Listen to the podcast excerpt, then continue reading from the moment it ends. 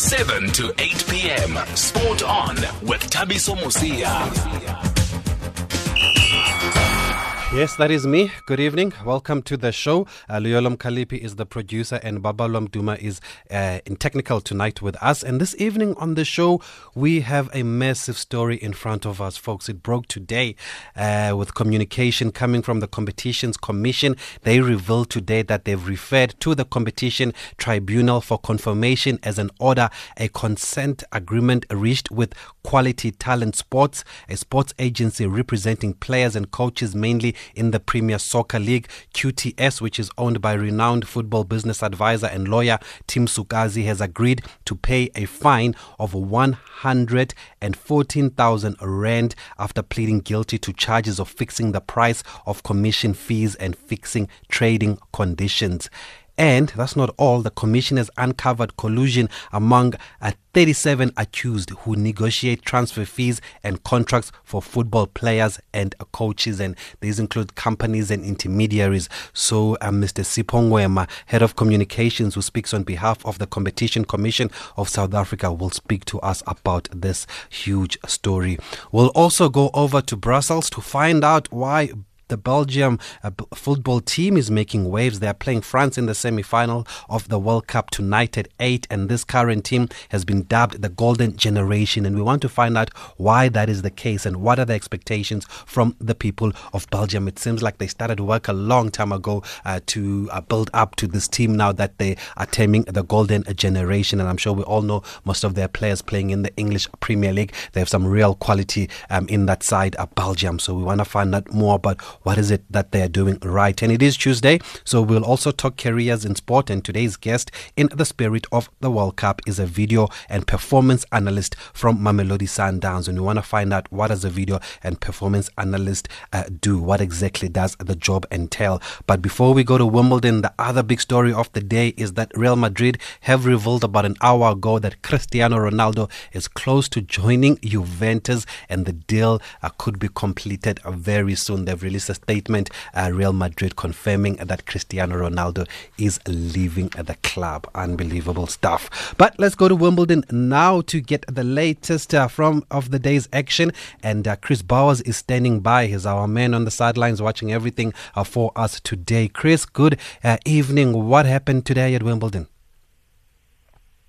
Well, the story of the day is really uh, four women's quarterfinals were played, the last of the men's round of sixteen, plus the latest news from South Africa's Raven Klaasen. I'll give you the women's uh, results first. That was uh, Angelique Kerber and uh, Yelena Ostapenko, both winning in straight sets against Daria Kasatkina and Dominika Cibulkova. Uh, that means that they get uh, to play each other to, uh, on Thursday. Then Serena Williams came back from a set down to beat Camila Giorgi, and on Thursday she will play Yulia Gerges. So two Germans in the last four. Gerges having put out Kiki Bertens. The unfinished men's uh, fourth round match was Juan Martin Del Potro leading Gilles Simon by two sets to one. Well, although it was a long seventy minute uh, fourth set, Del Potro won it on his fifth match point, so he plays against Rafael Nadal tomorrow. Uh, Kevin Anderson's match against Roger Federer will be a uh, two o'clock South African time start, but on court one, not on centre court. On centre court now, South Africa's Raven Klaasen and his New Zealand partner Michael Venus are a set down in their men's quarterfinal uh, of uh, men's doubles quarterfinal. They led the tiebreak four two against Jamie Murray and Bruno Suarez, but they lost then five of the next six points.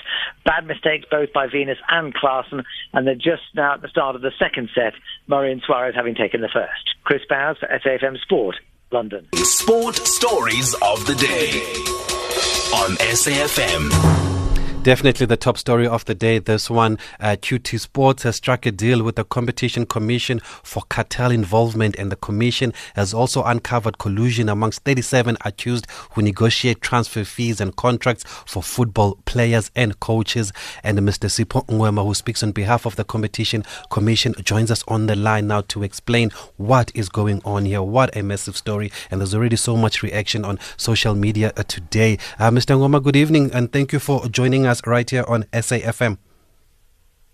Uh, good evening, Thabiso. Thanks for having me on the program, and good evening to your listeners as well.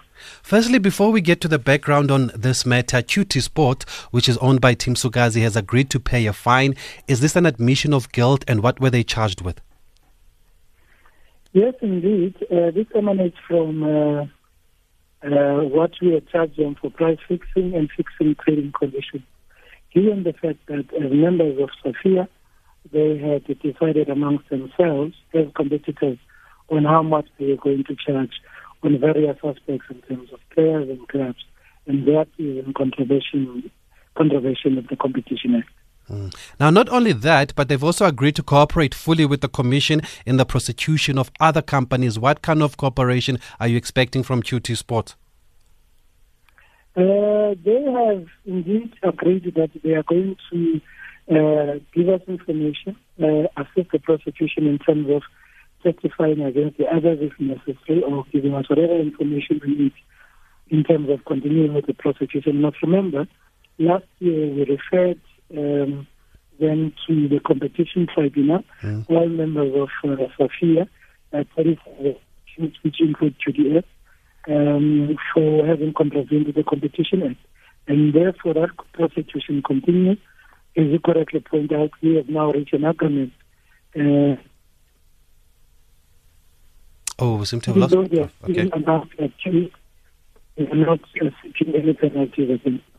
Okay, Mister Ngwema, we just seem to be losing here. We're going to try and get you on a better line. Let's just take a quick break because we want to hear everything here. There are so many people reacting uh, to this. We're going to try and get Mister Sipho Ngwema on a better line as we speak. He is uh, the Head of Communications on behalf of the Competition Commission of South Africa. At S A F M Radio and at Thabiso Mosia on Twitter. Okay, okay, let's uh, get back into that conversation then. Uh, we did hear most of what he had to say, but I was just worried that we were going to lose Mister Sipho Ngwema just going forward. Now, Mister Ngwema, in, your, in the statement, you also say it's encouraging that um, someone has owned up. Does it mean the other accused are denying involvement in this matter? Yes, indeed. Uh, particularly when we referred them, there are all sorts of uh, defenses. Uh, people saying all sorts of things in terms of Uh, the investigation and the prosecution. And I think that what the Commissioner has said is encouraging is the fact that uh, Q T S has now owned up, and uh, this is why they've reached the kind of agreement they've reached, because uh, when you approach investigators early, you're able to cut a better deal than the rest of everyone else. And indeed, they've shown remorse, and that this is why we are, at we are where we are right now in terms of this prosecution. So with them now, you're no longer investigating. You just want them to cooperate with the investigation. That's Q T S. No, no, no. We are no longer investigating them. We are no longer prosecuting them per se. But what is happening is that they will, prosec- they will assist us, and therefore you can say they're off the hook.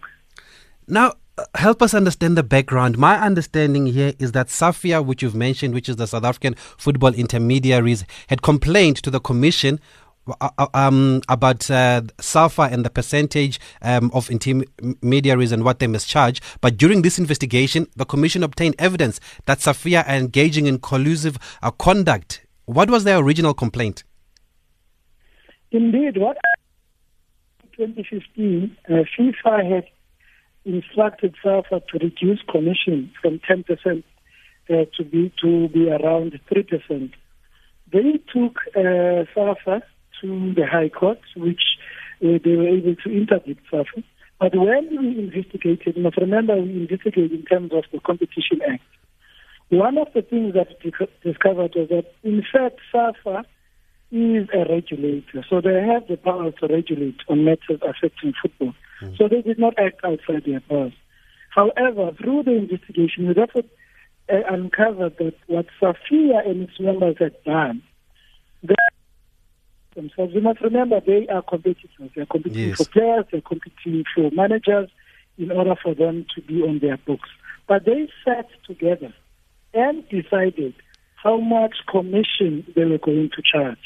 So now that is price fixing, because it means that players cannot choose in terms of which agent offers better, because all of them sat and then determined which price they are going to charge. So that is in breach of the Act. And therefore, after we had closed the investigation which they had complained, the information we had obtained, as I said, indicated that in fact it is them who had broken the law. And this is why eventually we then uh, charged them So SAFA, under instructions from FIFA, were, were within their rights, obviously, to reduce it to three percent. So clearly these guys are not charging three percent. Are they back to charging ten percent, or are they charging even more?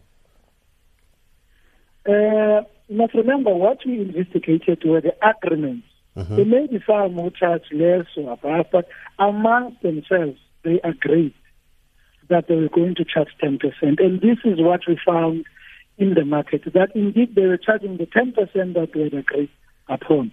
Hence, we are charging all of them because they used that association as a cartel platform. So that association became a cartel of competitors who had agreed, who then agreed on what uh, the market conditions should be, but also on what the price should be in terms of what they should charge in terms of various commissions. There's also the issue of a twenty percent commission fee when negotiating commercial contracts. Is that also under investigation?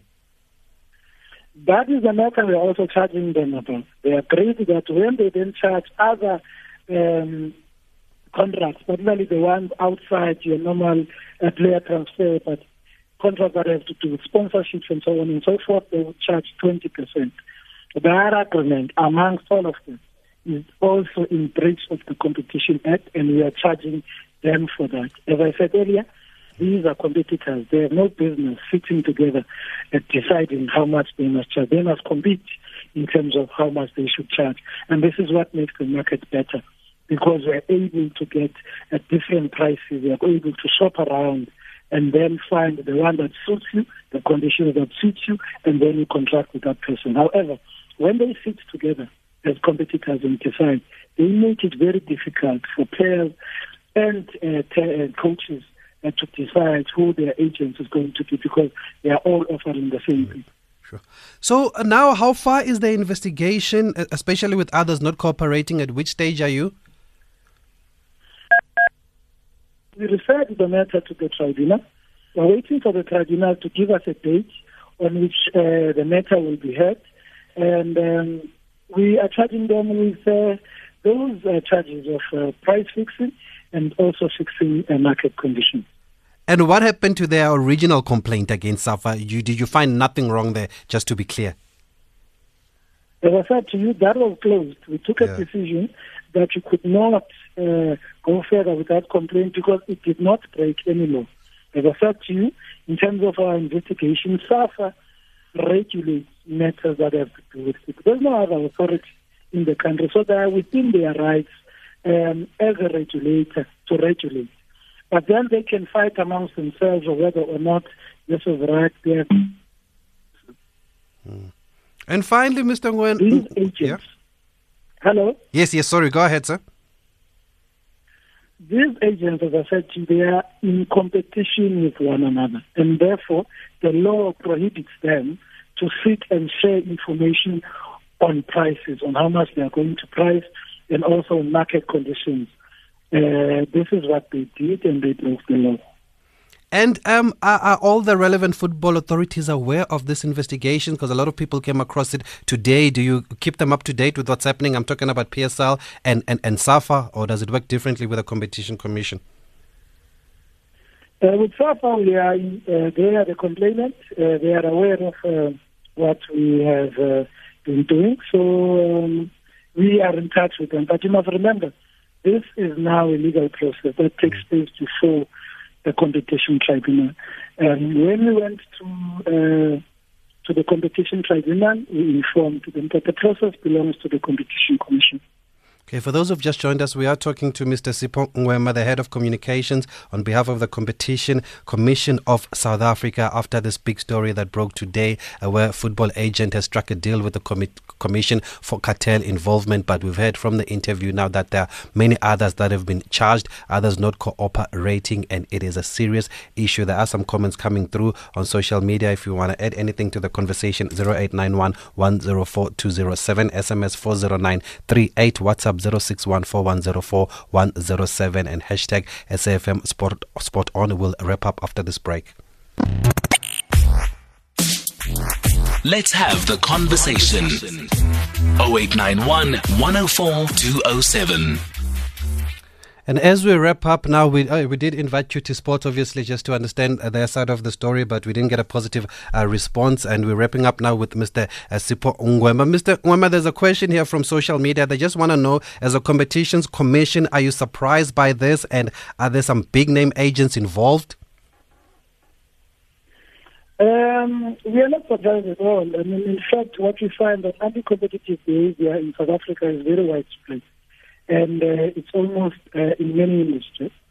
Uh, yes, um, some of the names, I'm sure you would have them before, uh, names that are known uh, in uh, yes. this kind of sector.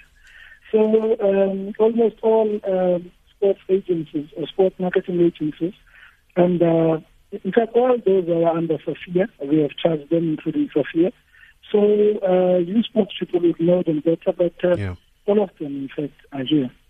And another question from France wants to know, what are the possible sanctions now with the others not cooperating um, if they are found guilty, and how long is this matter uh, um, going to take? We have asked the competition tribunal to impose ten percent of their turnover, meaning that ten percent before um, they have uh, deducted other Uh, expenses uh, before profit, uh, they must give ten percent of what the turnover is fine uh, to the offences that they, for the offences that they have committed. And uh, the last one here on the S M S line, it says, how will you stop them from doing this again after they've paid the fine? How confident are you that what's going to stop them from doing it again?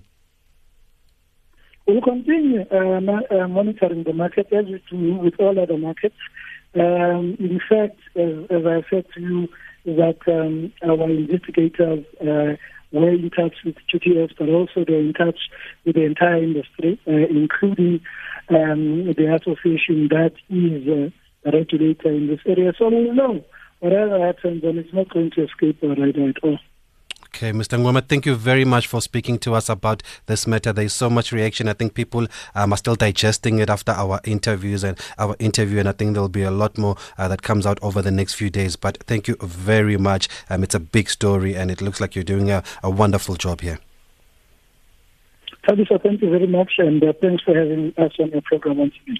Okay, so some of the reaction here. Thank you, Mister Ngwema. Someone, Lebogang, says, I'm disappointed. I used to look up to Tim Sukazi. Um, Morolong says that, uh, but it's not only about the fine they are willing to pay now that they are being found wanting. This talks to integrity, morals, and um, ethics. And then somebody else says, I just hope this won't affect T S Galaxy. That's the team that is owned by uh, Mister Tim Sukazi. And as I mentioned, we did invite Mister Tim Sukazi just to uh, ask him to give his side of the story. He's always available to speak. Uh, so I'm sure he will find time to uh, speak to us, uh, Mister Tim Sukazi. He's, he's usually ready uh, to talk about any matter. That is what is happening. Unbelievable. I'm still flabbergasted by what's um, happening here. And I think here a can of worms has been opened. And for those who follow football, there are some big agencies, intermediaries being mentioned here. I've got the list here. Uh, some of the, the accused in this matter. Pro Sport International. We all know about Pro Sport um, International. I think that's Mike Macabe and them, right? Uh, Siyavuma Sports Group. That's Paul Mitchell and them. The Players Club. I think that's Glenn Binkin and them. Bidvest Media, trading as M S C Sports. Q T S, as I've mentioned. Professionals, Marketing and Management. That is um, Jasmine Matlakane, who used to look after Itumele Nkune, Teko Modise, Piwe Chabalala, and them. They are professionals, I'm sure of that. There's J D R Consulting. There's P Management. There's Musa Wenkosi, Atadlamini, G S Sports Agency, Sierra Sports Agency. Uh, there's Eclectic Sports Management, On the Ball Sports Management, Touchline Sports Management, True Ambition Sports Management, Elliot Nzama, E T M Sports Management, Sports Midfield Agency, Alex Bondarenko, New Generation Sports Management, Cape Colosseum Management, M V P Sports Management, Gladwin Diwakwane, Pelele Mkhize, and M S Sport Management. Those are just some of the um, accused here in this matter. Whoa.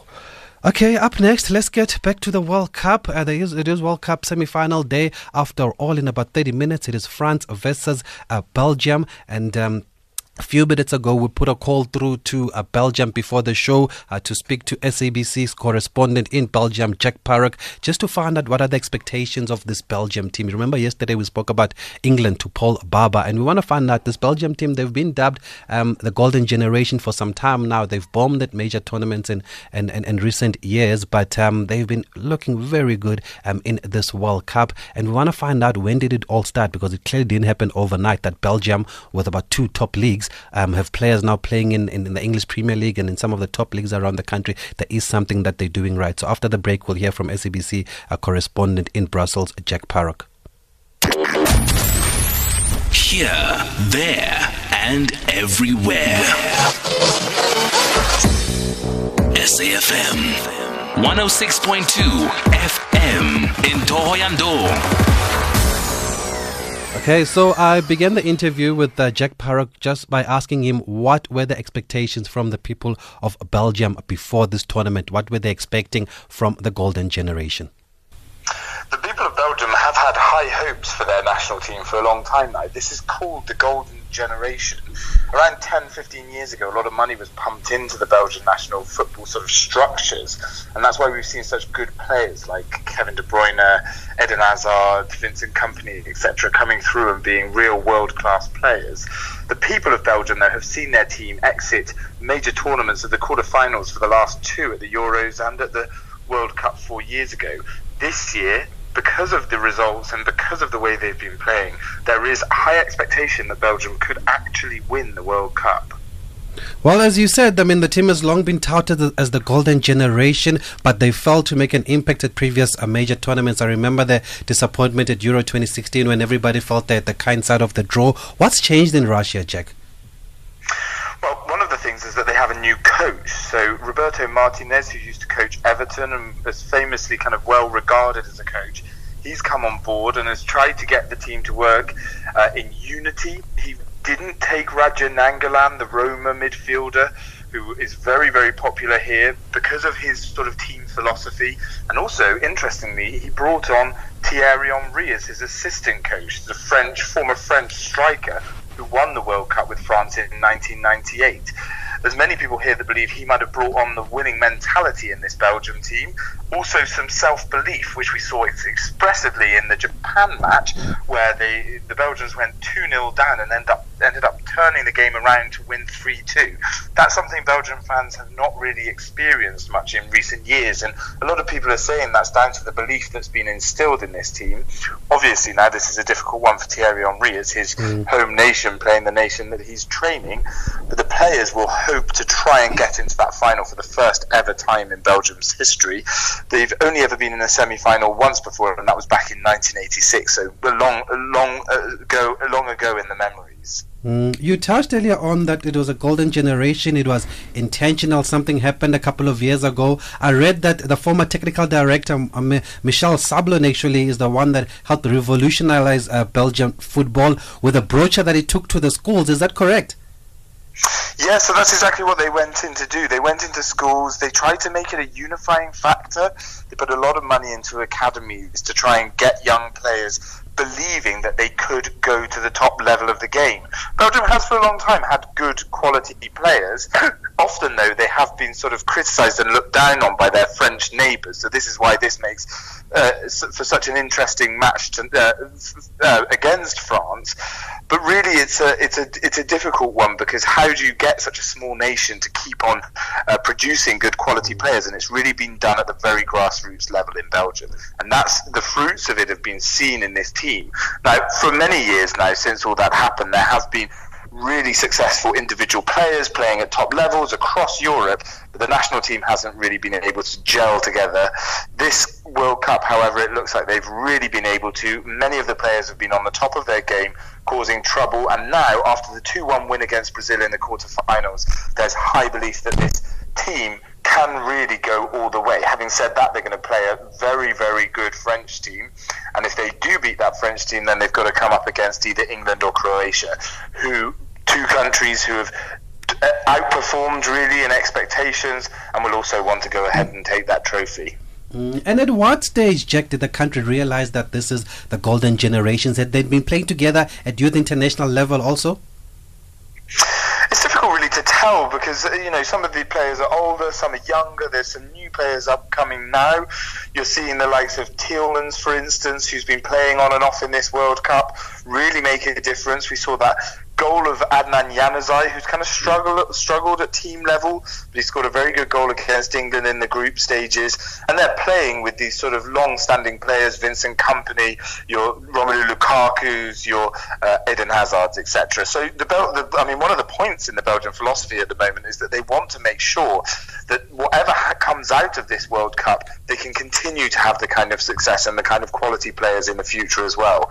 The Belgian philosophy now is not just to build one great team, to, but to build a sort of great history of footballing talent over the coming coming years and decades. And just a word on Romelu Lukaku. You touched on him. Man United fans, even here, love to hate him, but they seem to have seen a different side of him, different qualities. Other people in Belgium surprised by, by what he's shown during this World Cup? Yeah, well, Romelu Lukaku is a very famous player, obviously, and is known very well. He's not the most popular player here in Belgium uh, compared to others, but he has certainly shown himself to be able to score goals in this tournament. He had a bit of a difficult game against Brazil, but there is high expectation for him to go ahead. He's going to be a key part of trying to take on the French defence, who've looked pretty solid throughout most of the tournament. Mm. And, and a word on Eden Hazard, many people tipping him to be player of the tournament. Uh, how good has he been? He has been absolutely fantastic. He's really controlled the midfields in the Brazil game. He was absolutely key, picking passes out. But having said that, there's been some French players. We've seen Kylian Mbappe really taking on defences. Mm. Uh, so it's going to be a difficult match for him as well. They might try and close him down in that centre of the park. We'll have to wait and see whether he can really take it to the French team and have the effect. And, and it, I mean, if he gets them into the final, if he scores a wonder goal, then it is looking more likely that he may be rated as player of the tournament. Finally, having come this far now, are they expected to win it? Will it be a disappointed disappointment if they don't go all the way? There will be huge disappointment in Belgium. We saw after they beat Brazil scenes that looked as though they just won the whole tournament. Having said that, the French team are the, the, the bookies' favourite to go on and win this match against Belgium. So the, the odds are stacked against them. I think it will be one of the real sort of iconic matches of this already fantastic tournament. Hashtag S A F M Sport On.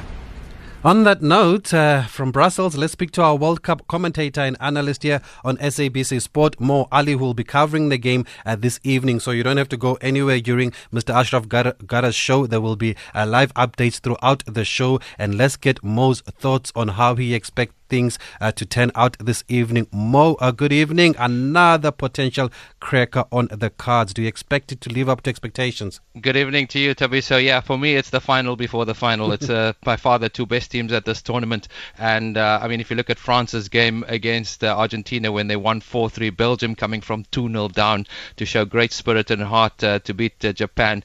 And uh, Belgium top scorers at this tournament as well with fourteen goals. Uh, France haven't done too badly either. And I think both teams will be committed to, uh, Belgium at least, will be committed to attack. Uh, we know Didier Deschamps is, is a bit more of a pragmatic coach, but with the quality of players he's got going forward, uh, particularly Kylian Mbappe and, and Antoine Griezmann, Um, you know, I think uh, particularly the pace of Kylian Mbappe needs to be used. Uh, and if you look at the defense of uh, Belgium, uh, thirty-somethings in, in Toby Alderweireld, uh, Vincent Kompany and, and Jan Vertonghen.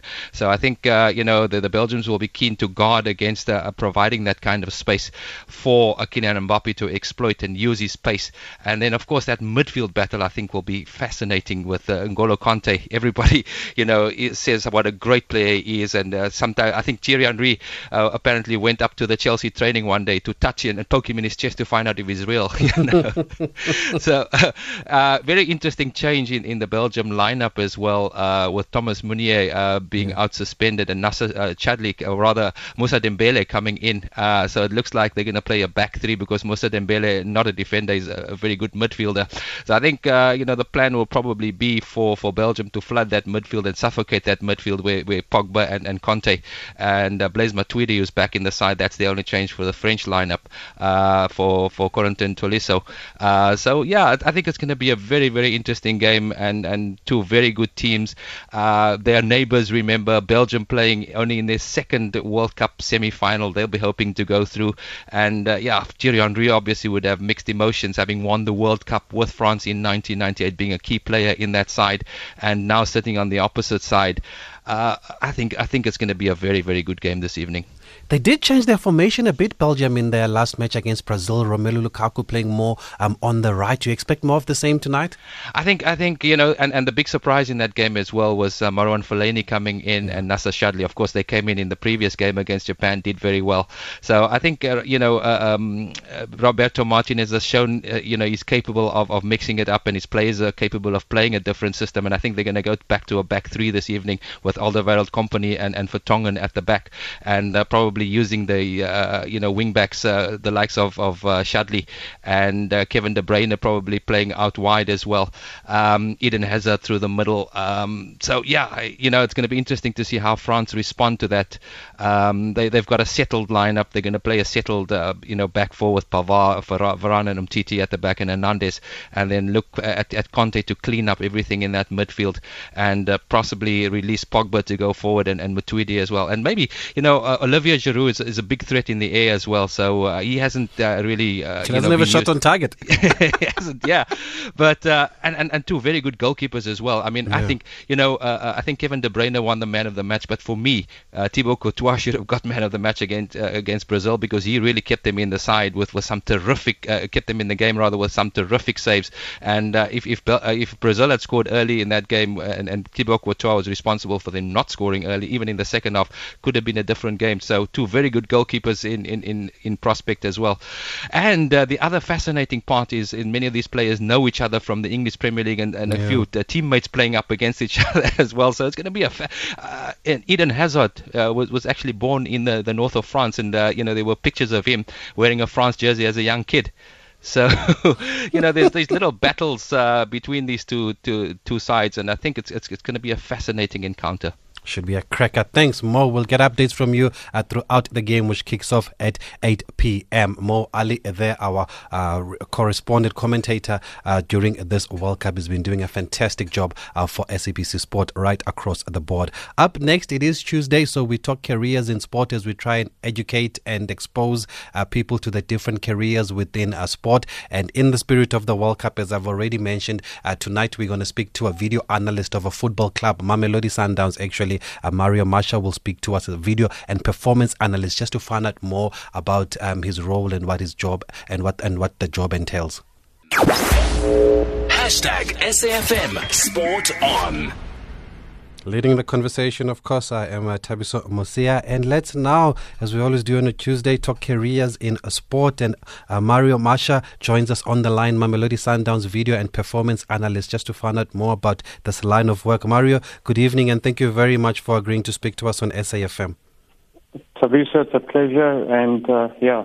Uh, looking forward to it. How are you? I'm fine, thanks, Mario. Educate us here. Is a video analyst and performance analyst the same thing, or are these two different jobs? P- pretty much the same thing, yeah. I think when you talk about analysts, you get different types of analysts. So you can focus on a post-match analyst who will focus solely on his own team. For example, at uh, Mamelodi Sundowns, there's three analysts, mm-hmm. so I'm one of the three. Uh, and then you also get an opposition analyst that just focuses on the opposition. So you get different types of analysts. I was going to ask you that later on. I'm glad you've clarified it. So at Sundowns, and now what does your job entail? What exactly is it that you do? Uh, basically, opposition analysis. So, for example, say we play in a team next week, say Wednesday or Saturday or this weekend.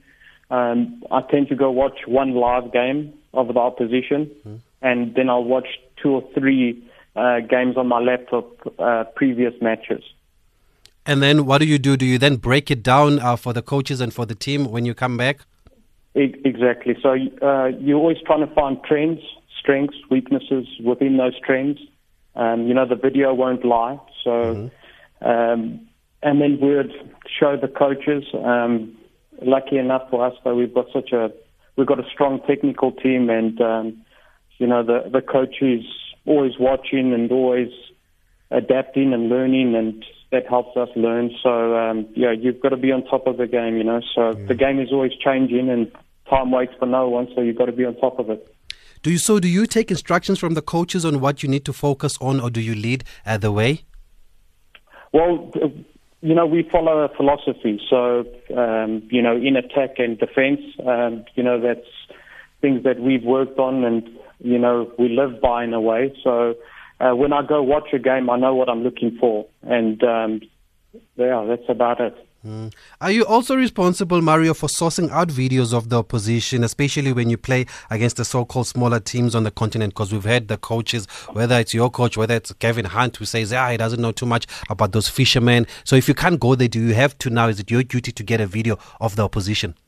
one hundred percent. So uh, one of the other analysts, Luyolom Kalipi, yeah. uh, who's been at the club for some time, uh, I would say my senior, um He he tends to travel. Say we play in a team in Africa, he would travel there to watch them play live, yeah. and also just get an understanding of the area and the place and the environment. Ah, I see. And how did you get involved in, in this field, and how long have you been doing this for? Uh, I started just, yeah, I actually got into coaching first. I went to the U K okay. and actually done my uh, coaching badges. Um, when I say coaching badges, it's more introductory, so level one, level two. And um, I spent about a year there in the U K um, working and doing the courses. And then uh, from there, I actually went to America and I worked at uh, New York Red Bulls for three seasons, uh, working with youth and development. So Um, at that time, you know, football was, okay, well, they call it soccer. So, yeah, it wasn't getting too big, but it was on the rise. Um, so I've done coaching uh, for, what, three seasons there. I came back to South Africa, and then I tried to find some coaching work. That didn't happen. And then I found out about a company called the Misco mm-hmm. that used to yes. do analysis for a lot of the clubs and a lot of, and also for SAFA, for the men's and the women's team. And uh that's actually, funny enough, uh, uh, one of the, my seniors there is the other analyst at Sundowns. So, yeah. Oh, remember, uh, Misco, they provided stats also um, to, to, to a lot of the other guys. So, for somebody interested in, in this, in becoming a video and performance analyst, would you encourage them to study anything specific, or is coaching the way to go? I think, yeah, I think coaching, it, it goes hand in hand. And then it's about um, chance and opportunity, you know. So, um, and, you know, it's, it's about learning. You know, what you put in is what you get out. It's as simple as that. But, again, you always you also need that opportunity and that chance for someone to say, you know, uh, let him have a try or, uh, you know, that's it. And it's up to that person to see where they stand. And, you know, you you can train the eye, you know. You can... You can watch football. I don't get tired of it. I'm sure you guys are going to watch the game now at eight. You know, that's what I'm doing right now. After this call, I'll be watching that game. Ah, and how big now is video and performance analyst? How big has it become a part of the game, and can somebody actually make a career out of it? Definitely, definitely. If you look at, um, you know, in Europe, if you look at someone like Man City, um, they... Their video analysis, it becomes a department, you know, so you'll have a head analyst and then it branches off. So you could have maybe six or eight analysts. Like I said, we've got three. There's three of us, um, Musi Matlava, Guillaume Velodia and myself. And uh, I think a lot of clubs in the country now, maybe maybe one or two don't have analysts, if that. Uh, when I did start, and that is, I was...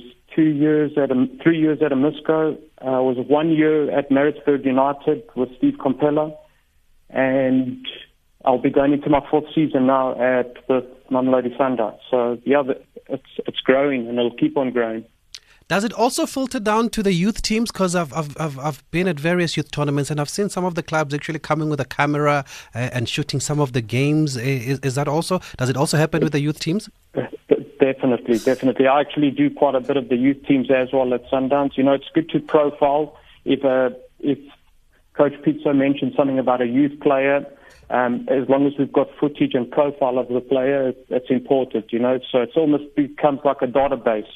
Hmm. Well, for those who've just joined us, we are speaking to Mario Masha, a video and performance analyst at Mamelodi Sundowns at the moment, and we're just trying to understand more about his job and his role and what it entails and whether one uh, can make a career out of it. And it seems like you can definitely make a career out of it. If you have any questions or comment, feel free to tweet us, Twitter at S A F M Radio, hashtag S A F M Spot On, and uh, call us on zero eight nine one one zero four two zero seven. Our S M S line is four zero nine three eight. Our WhatsApp number is zero six one four one zero four one zero seven. Call Thabiso now, zero eight nine one one zero four two zero seven. We're back talking to Mario Masha as we wrap up. Mario, what are some of your highlights in your job, in, in this field specifically?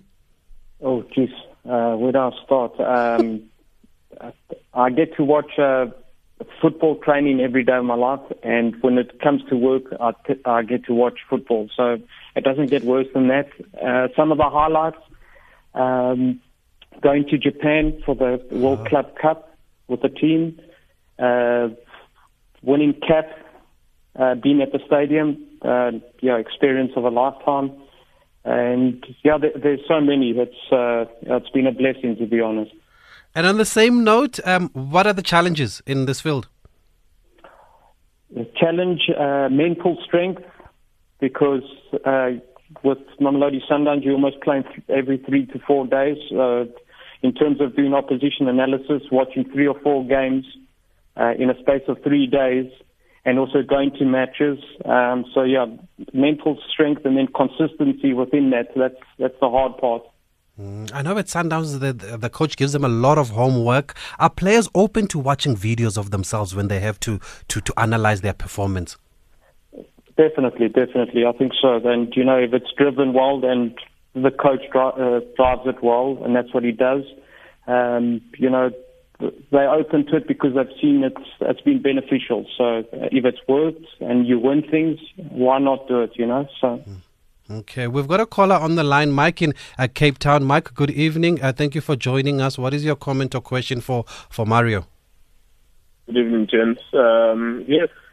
I'm very happy to hear from Mario. I mean, it's it's one field that I'm I'm, I'm developing an interest in, other than the coaching side mm-hmm. of, of football or sports in general. I just wanted to find out from, from Mario is um to how how much of a reception the, do the coaches um uh, like how to what extent can they influence the coaches' tactics um from the interpretation of the data?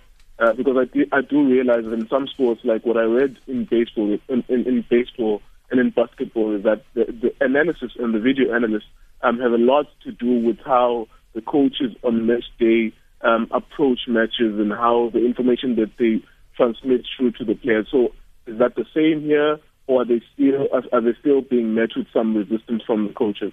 Okay, great stuff there, Mike. Very good call. I'll take the second one and then we'll let Mario answer. William in the Free State, thank you for calling. What's your question? Yeah. Okay. Thank you. T- thank you, Thabiso. No, I just want to find out. You know, at the moment, he, he's at uh, Sundowns. There's three of them.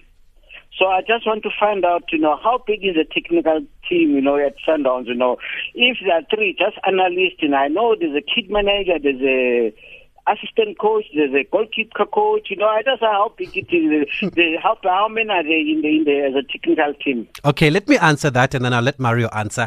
I've I've I've been to a lot of youth tournaments, I was saying earlier on. Last year I was at yeah. an under seventeen youth tournament just up the road here at Max Park, the Engine Knockout Challenge. And Sundowns yeah. had three coaches yeah. on the bench. Uh, I think it was yeah. Godfrey, it was Isaac, Coach Isaac Shai, and then it was yeah. also Wendell Robinson, and I think there was also Warren Bishop, the goalkeeper coach. They have got a proper yes. technical team for Short, under fifteens yes. and under seventeens. They take them so seriously. Even even if you go down to the under twelves, you'll find that they've got a coach and an assistant coach. But I'll let Mario answer that. Maybe, Mario, we can pick it up from yeah, there. Yeah, how big is the technical yeah, yeah. team? Just in the, in the first team. I just want in the first yeah. team. I know maybe, yeah, but in the first team, I just want, because uh, why I'm asking this uh, question, uh, Tabs, is that We go, we've got about eighteen or sixteen teams here, but most of them, you know, they even battle to pay a doctor, you know, a physio, you know. So it, it won't be possible to have a, that kind of a big, so it would only be at Sundowns only. Because mm, no money problems there. Mario, how big is the team at Sundowns? Oh, technical team. Um, and, you know, what's funny is in Europe, this is the norm. And uh, if I'm not mistaken, someone said to me that in Europe, our technical team uh, would maybe be considered small. So oh. um, I'm trying to, off, off the top of my head, think of numbers. Um, head coach, assistant coach, goalkeeper coach, uh, doctors, not one. Yeah. Um, biokineticist, physical trainer, analysts. Uh, yeah, you're looking at ten plus maybe, yeah? Sure. And what are your chances of getting a medal? I got one, right? You got one? Yeah. Do you have a, a league medal or Champions League? Both. Wow, that is brilliant stuff. Yeah. Well done, uh, Mario. Yeah. Let's go. Let's go back to the first question from Mike in Cape Town. He wants to know how much influence, uh, how how much do you influence the coach's tactics in terms of the data that you receive? How much does that influence the tactics? Yeah, that's a very good question, Mike. I think when we look at data, especially within football and also in our country, uh, I think the numbers are. I don't think it'll be the same like in, in especially America, in the American sports with uh, basketball and baseball and that sort of thing. Uh, I think the important thing for us here is more trends with video. So numbers, yes, we look into the numbers, and that's part of part of the job. But I still think we are a little bit behind in terms of numbers, and we don't have to use it just yet. You know, I think I think that'll im- not improve, but I think we'll use it more so in the future. That if we look at, you know, in for example, in America with uh, the college basketball, you know, so much of it is data and stats and numbers and percentages. And look, we, we get a lot of that. We get our reports, et cetera, and uh, we can see all of that. And but it's how we use it and uh, obviously speaking to the technical team and the head coach. And if it's confidential with, the, you know, amongst us, or sometimes it has to be addressed to a certain player because of his figures. Um, yeah, and that's it. Here's another question from Jack and Albertine coming through via um, S M S. Yeah, Jack has S M S'd us on uh, four oh nine three eight. I would have never thought of this, Jack. He says the referee is part of the game, though neutral. Hmm. Do they also get analysed? funny, funny enough, uh, I remember I actually done some work with uh, SAFA, yes. uh, the men's team, under twenties, uh, the first team, and some of the women's teams. And I remember at the time they said they were doing an analysis tool to analyze, as uh, the viewer said, um, the referee. Mm. So I, I won't forget it. I was in the U K and someone said to me, uh, I was watching a football match and a referee was next to me. And he says, you and I are watching two different games. So I won't forget that. So. Yeah. So he also wants to know that do you, the players get told you can take a chance with this referee, he or she is lenient, or watch it with this referee, and this one is no, a hard act? I, I don't know about that, huh? I'm sure you don't, Mario. Finally, we, we had the coach, uh, Coach Pizzo, a couple of weeks ago, uh, about two months ago actually, on this show, and he was telling us yeah. about how K B, the physical trainer, um, keeps up with the trends. He gets emails mm. from Real Madrid every day. Do you also yes. keep up with the international trends? How do you do that? That's it. Um, one of my primary roles is also watching a lot of European football. And um, like I said, you know, time waits for no one. So you, you got to watch, you got to see. I'm sure there's been a couple of trends now in the World Cup. Um, so the game always evolves and it's always changing. So, yeah, you, there's always yeah. something new. You know, maybe yeah. it's uh, something specific with a formation. Maybe it's uh, something specific with set plays. So, uh, but but I enjoy that because, uh, you know, it keeps it exciting. Even last season with Man City, you know, high-scoring team in the history of the Premier League, et cetera. There's there's lots of details in that, and there's lots of small details, and those are the details that matter, you know. Okay, and then the last one from Sidiko wants to know, how does one contact Mario? I would like him to come present during a career day with our high school learners. This is a very interesting topic. Can we put them in touch with you? Uh, you can, you can. Um, I can give you my email address. Yes, please. Okay, it's Mario, M A R I O. Yep. Uh, same word, Masha, M A S H A. Yes. The number eighty-two. Yes. At gmail dot com. Okay, Mar- Mario Masha eighty-two at gmail dot com. That's right. That's sir. How people get in touch with you. Mario, thank you very much for enlightening us here. So many people enjoying this uh, conversation and finding out more about a video performance analyst. And it seems like there's so many people interested um, in this field that they just we're not sure how to go about it or what exactly it entails. And I think you've opened up a few minds and eyes here. Thank you very much. Let's not keep you for long. You've got a game to watch in a minute. Thanks, Mario. Uh, uh, Thabiso, thanks very much. Thanks for the viewers as well. Have a good evening. Thank you very much, Mario Masha. There you have it. A man that gets paid for watching football, like Roxino is saying on Twitter. Must be very, very nice to be paid just to watch football or just to be behind the mic and just talk about sport. Best job in the world. Up next, sure, the big hitter with Mister Ashraf Gada is none other than a Patricia de Lille between eight and nine. So you don't want to miss that. If you want to catch the World Cup semi-final action, uh, stay tuned to the show. Mo Ali will give you updates, so you won't miss the soccer. If you want to listen to Patricia de Lille, it should be an interesting one there. That's it from us. Thank you to Luyolo. Thank you to Ababalo. There'll be more sport in the morning with Zai Khan on Sunrise with Stephen Grotes between uh, six and nine. And for any suggestions and ideas, always feel free to email coolchick at, at, at sport. S A F M dot co dot z a. It's sport at S A F M dot co dot z a. My name is Thabiso Mosia. News is next.